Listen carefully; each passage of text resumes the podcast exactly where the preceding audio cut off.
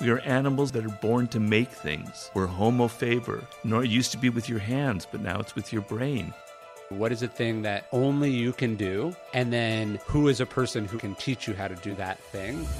My next two guests need no introduction. The New York Times should probably just put a hold on the bestseller list for both of them. We made the New York Times bestseller list again. Oh my God, how wonderful. They're prolific authors, modern day philosophers, and they practice what they preach. I'm talking, of course, about Ryan Holiday and Robert Greene. Robert Greene wrote The 48 Laws of Power, which has sold 1.2 million copies worldwide. The book is so powerful that it's been banned by various prisons in the US. For someone to take like dense ideas and make them accessible to like people in jail and people who haven't read a book since high school, to me, that's just like Tom Brady level dominance of a profession. He's been heralded as a second coming of Machiavelli, but since then, he's written books like Mastery, The Laws of Human Nature, and The Daily Laws. Ryan actually got his start doing research for Robert. Ryan was like 19, he liked my books. He wanted to know if I needed any help. Ryan is the maestro of controversial marketing. A college dropout, he became the director of marketing at American Apparel when it was the fastest growing clothing brand in the US. He then went on to write Trust Me, I'm Lying about mainstream media malfeasance and bad incentives. He's written various other hits like The Obstacle is the Way, Ego is the Enemy, and most recently, Courage is Calling. But perhaps one of the greatest services Ryan has performed for modern society is making the Stoics, people like Seneca, Epictetus, and Marcus Aurelius, accessible for the average person. Before you move on in this video, it is a Stoic principle that you often must take upfront pain in order to gain long term pleasure. In this case, rip the band aid off, hit the subscribe button, and forever enjoy the intellectual fruits of American alchemy. In this wide ranging interview, we talk about everything from creativity and where ideas come from, to virtue and fortuna, the Machiavellian concepts of skill and chance, to the underrated silver linings of a global pandemic. Namely, that it caused a lot of people to have hard conversations with themselves about what they actually want in life. Without further ado, from Bastrop, Texas, please enjoy this winding philosophical conversation with this week's amazing American alchemists, Ryan Holiday and Robert Greene. Different parts of the brain have different activities. But you know that, don't you? Maybe you should interview me.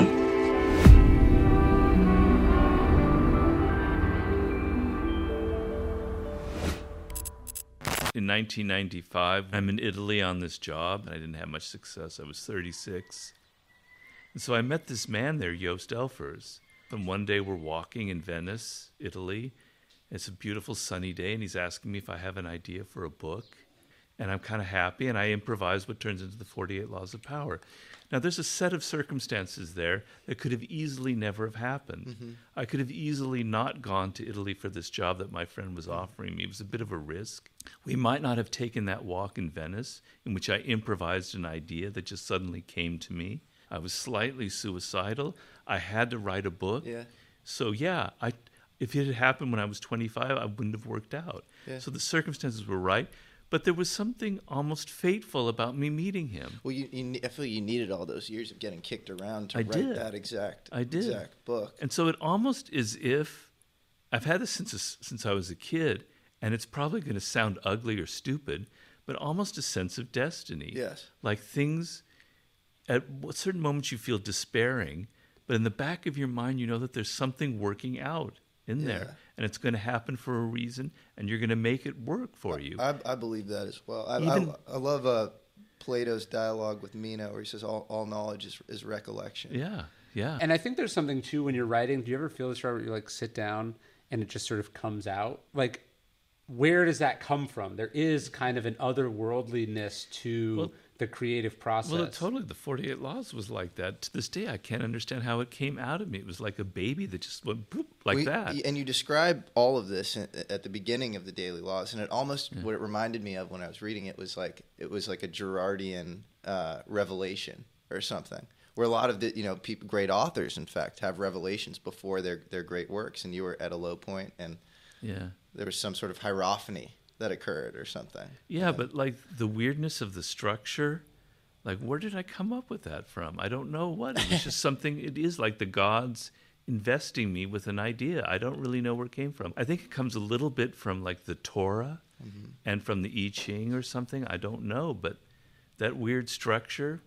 Well, the, the, you know the etymology of the word genius in its original Latin is, Is it- attendant spirit. Yeah. And so, okay, here's a Genius. crazy idea, and you d- tell me if you know I'm wildly off here. It's very speculative, a little woo woo, but so this is sort of a this would be like a Platonic idea, but he says that the, the birthing process is a traumatic sort of forgetting process, and that we do have immortal souls, and and so your your your body is sort of almost a, a limited prism of what is in a default state of omniscience.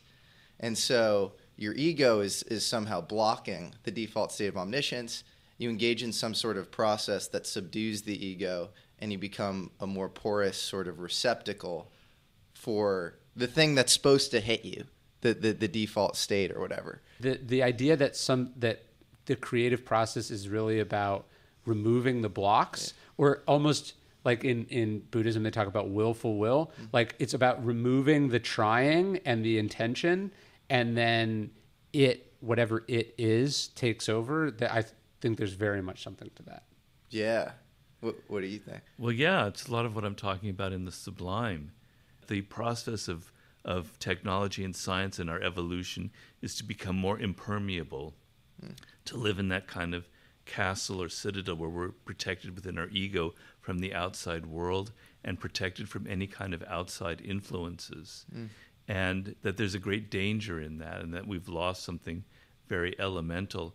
The idea of of, as he said, when you kind of let down the defenses and you stop trying so hard, that some kind of your best ideas come to you. And in mastery, I actually try to d- explain some of the neuroscience behind that. Oh, interesting. What is the neuroscience behind? Well, you're working really, really hard on something. You're de- evolving, creating all this, all this information, and and in your brain, all these neural pathways are connecting, and that's unconsciously. But consciously, nothing is happening, and you're getting frustrated. You've almost learned too much. You've almost thought too deeply into it, and you're kind of blocked, right? And then you step away from it for a day or something, and you let go, and all of those connections that are happening unconsciously now reach the conscious mind, mm-hmm. and you become aware of a, of the perfect idea that had been there the whole time, mm-hmm. but you were blocking it by being too intense and too focused on one way of doing it. Yeah. Right? Frustration is a, is a good sign. Frustration is a sign that you're going to be turning the corner at some point. If you give up, then that, that's the worst thing that can happen to you. How did 50th Law come about? 50 Cent was just this massive fan of 48 Laws of Power, and Well, the book had a big um, impact in the hip hop world initially, Yeah. which I didn't really know until a couple of years later. Like, tons of hip hop artists love you. yeah, I know, and it's very weird, you know, just a middle class Jewish kid from LA. I think that's every middle class Jewish guy from I LA's know, dream. I know, exactly. the first time I heard about it was an interview in Playboy magazine in like 2000, 2001, where Jay Z was interviewed and he quoted the 48 Laws of Power. I'm going, whoa, you know? I was so much happier about that than hearing about Wall Street people being interested in the book, because Yeah. that's really more my style. So, anyway, 50 had been introduced to it by his manager, and he was a huge fan early on, and he, he claimed that it really kind of helped rescue his music career after he got shot. Wow. And so it was like 2005, and a guy named Marc Gerald, who's 50's literary agent, contacted me, phone call out of the blue saying, 50 Cent wants to meet you. Whoa, okay, whoa, you know, sure, why not? And it was like something out of The Godfather because it was in the back room and 50 had his whole entourage there. and I was like the one kind of nerdy white guy amongst all these people. And I was kind of mesmerized by his bling. He had the most insane bracelet Yeah. this diamond bracelet that just was like, God damn, what is that? And then we started talking, and you know, I just felt very comfortable around him. He's a very easygoing guy. He's very down to earth. You know, he wasn't thuggish or mean or manipulative or anything. He was very sweet. And we were talking about war and strategy. He was dealing with all these beefs with like the game, and we were kind of going back and forth. And I could see that he was he was really quite a quite a good strategist. Yeah. I think they were angling for a book. I think mastery is actually just a great through line in general for, for this interview because it was kind of the blueprint for, for, for you, Ryan, for what you did with, with Robert, where he, he sort of was your mentor, and I think you, you learned a lot through osmosis, and then you kind of came in, into your own. So one one analogy is uh, you know uh, Verrocchio and, and Da Vinci. Is, is Ryan going to be your Da Vinci? Is he is he going to surpass you? How is your relationship? He's already surpassed me. you know, the whole thing in mastery is to the master goes the knife, Mm-hmm. right? It's the Spanish expression. So you learn bullfighting or sword fighting so well Mm-hmm. that at some point you're going to stab the master and kill him. Yeah. And you're going to take over his position. Robert is like the gold standard for what it's po- like. I think people will be reading the 48 Laws of Power and Mastery like a hundred years from now. Not just if I not surpassed him, but he keeps moving the goalpost Yeah. further and further. Yeah. Um, like we were talking about the laws of human nature. That book is sold what like a half a million copies. Yeah. Like over half a million. what's so amazing to me about it is that it tells people what they don't want to hear. Like when you read about the secret or something you mentioned, it's like, Tells well, of what course the secret sells 20 million copies. It's like you don't have to do any work. You just have to tap into the right energy and you'll get what you want, Yeah, right? right. Like so for someone to take like dense ideas or like stories about people whose names no one can pronounce Mm-hmm. and be able to not just make them accessible to like powerful people, but also like people in jail and Mm-hmm. people who haven't read a book since high school. To me, that's just like that's like Tom Brady level like dominance of a profession. And it feels like, speaking of Robert moving the goalposts, feels like you have progressively cut out BS in your life. You know, you, you've, you've moved to Austin. Uh, you could be in LA, New York, kind of lost in the sauce if you wanted to be. And I feel like you focused more and more on writing uh, as opposed to other sort of, you know, public speaking and that sort of thing. Yeah, I, get, I mean, the pandemic was definitely illustrated for me. I don't know if you found this, Robert, but it was like when life stripped a bunch of stuff away.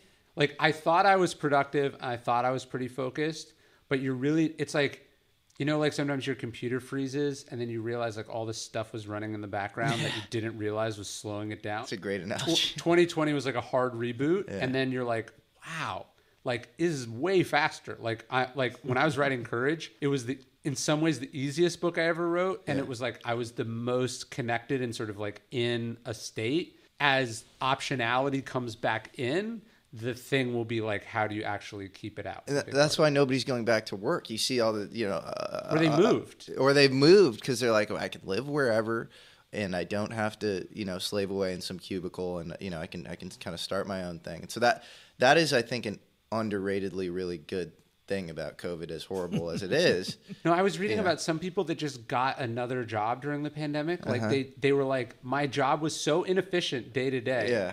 that I could actually do another. Like if you let me do it the way I want to do it, I can do two full time jobs. Right. And I think people are waking up to the fact that they're, you know, a lot of these jobs are, are BS. You know, there's, a, there's a great book actually by a guy named David Graeber who recently passed away called Bullshit Jobs. And it's like 99% of people, if you poll them, say that their jobs are BS. He talks about, I think, like a clerk that like dies at his desk and nobody finds him for like seven days. Like really sad, but also, you know, very, Yeah. you know, reflective of the reality. Excuse me. I think people are waking up to like, you know, maybe they, they do have a greater, a greater calling. Or also, it's like, oh, life is way too short to live in a place that I hate, mm-hmm. or like a house that I hate. Like Yeah. people are like this, the kitchen in our house makes me unhappy. Yes. Like this is this is why we argue. You bought me about a steak? Yeah. You have to design your life Mm-hmm. to be conducive to what you're trying to do. You can't just be kind of reactive. in some sense it's a it's a luxury to say a lot of this course. stuff and if, if if you're a young person in this country now what would you tell them to do i mean is is the apprenticeship model the best model now college to me feels like kind of a racket Well, I think the first two sections in mastery are like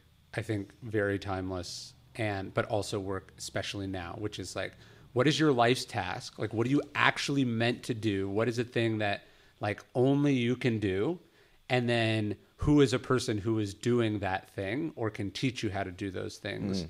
If you get those two things right, like everything else is you can you can get a lot wrong after you do those two things mm-hmm. and be really successful but if you don't get those two things right, then you're kind of fucked. And I, th- I feel like millennials specifically have this sort of endless optionality thing that like makes it it's very hard. Even like I think about my own life, and like I worked for Charlie Rose, I worked for Jon Stewart.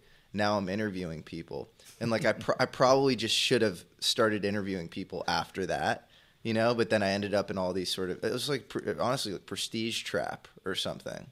And uh, and then I, I had some calls actually over the pandemic with you, Robert. And you were incredibly helpful. And yeah, exactly. What's written in mastery? Like, what did you do as a kid, and and mm-hmm. what do you stray towards sort of naturally? So Well, it's it's what I tell people is you have to have an overall framework for what interests you. I knew it since I was eight years old that I wanted to be a writer. Hmm. So I had the overall framework, and so I'm 22, 21, and I have to go out into the wide world. So I go into journalism, and I hate it, and then I quit, and I decide I'm going to be a novelist, and I'm wandering around Europe writing these novels that I never finished, that never really amounted to something. Although I've reread them recently, and they're actually not so bad. Then I come to Hollywood. I'm writing screenplays. I'm writing treatments for other people. I'm continually writing and continually learning. So I had an overall framework that made me do all these different things, that gave me all these disparate skills, right? But what happens with a lot of people is they don't have that framework, and Right. that's what's so goddamn depressing about them. You know, and so we have to kind of go through this investigative process, like I did with you. You were you you had a pretty relatively clear idea, but the sense of you have no connection to yourself, to what Maslow calls your impulse voices, Uh-huh. those voices inside saying, "I'm drawn to this. This is what I was like as a kid. Yeah. I'm naturally attracted to this subject." To have no antennae that kind of beeps off and tells you what that is Yeah. is to me very very depressing with Yeah. social media kind and you're so involved with other people telling you what's interesting it's even harder to connect with who you are and what makes you different from all of the other Mm-hmm. people yeah, the, the, social media does have this crazy infinite mirror, almost homogenization effect. Well, I think it's also like people get distracted by like outcomes. So like they're attracted to like the fame Yes. that a person has or the reputation a person has. Right. Even though those things are the byproduct of the craft that Yeah. they mastered. Right. You've And said the, the excrement of the. Oh yeah, no, that's a Bruce. like- That's a Bruce Dickinson quote. Fame is the excrement of creativity. Uh-huh. It- he's like it's the the It's the- sludgy byproduct that Yeah. comes out of the other side. Exhaust. But I think what social media has done is made fame itself seemingly That's a right. goal, Yeah. right? Or that that it's it's just it's separated it out because there are people who are famous for not doing anything. And and people always say life isn't fair, but almost on the flip side of that, when you do do the introspection and you do follow that inner voice, I feel like at least anecdotally, over long time horizons, when I see somebody do that, things kind of work out. Like more than you would expect.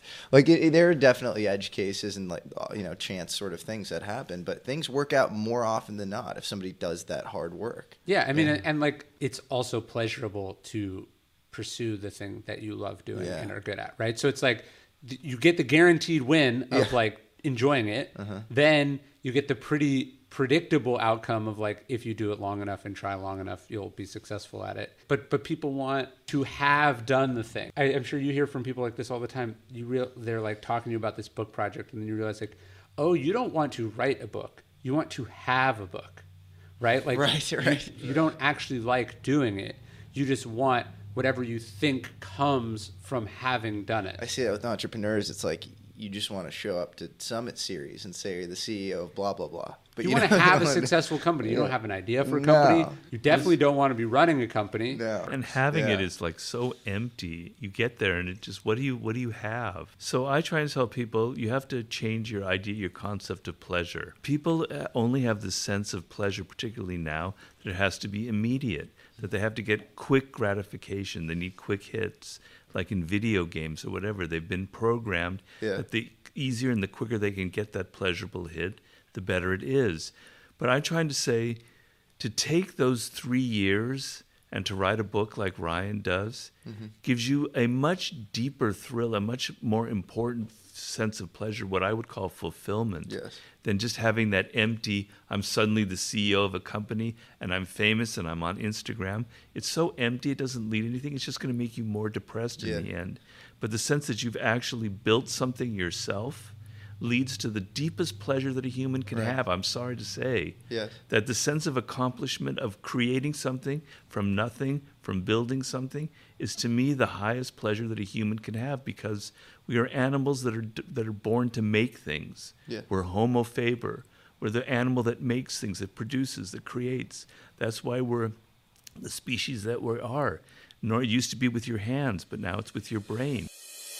What's always struck me as interesting about you in general is the 48 Laws of Power. If I were to like guess the person who had, had written that, I'd think that they were super cold and, and calculating and not almost mystical in their sense of reality. We've had conversations around Gurdjieff or Uspensky or Rudolf Steiner, these sort of esoteric, weird philosophers that if you read on the face of them, especially in our current kind of modern materialist reductionist paradigm, you know, most people would think they're they're absolutely crazy and have alternative versions of history and reality that don't make any sense.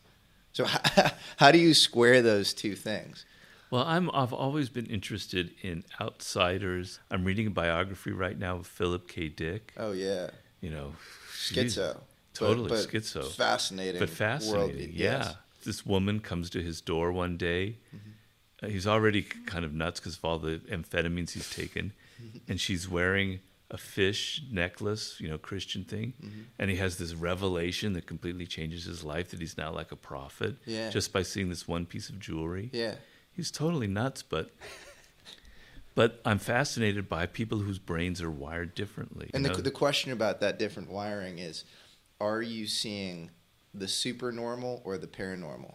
So are you widening the doors of perception to quote Huxley or who I guess was quoting William Blake, um, and seeing things that are, are in reality but are outside our kind of narrow myopic scope, or are you just hallucinating? Yeah, is this some mystical connection you have, or are you fucking delusional? Take Kanye West. Like, Yeah. how confusing and difficult must it be Yeah. for him not to know what is the bipolar mania Yeah. and what is the creative genius? Well,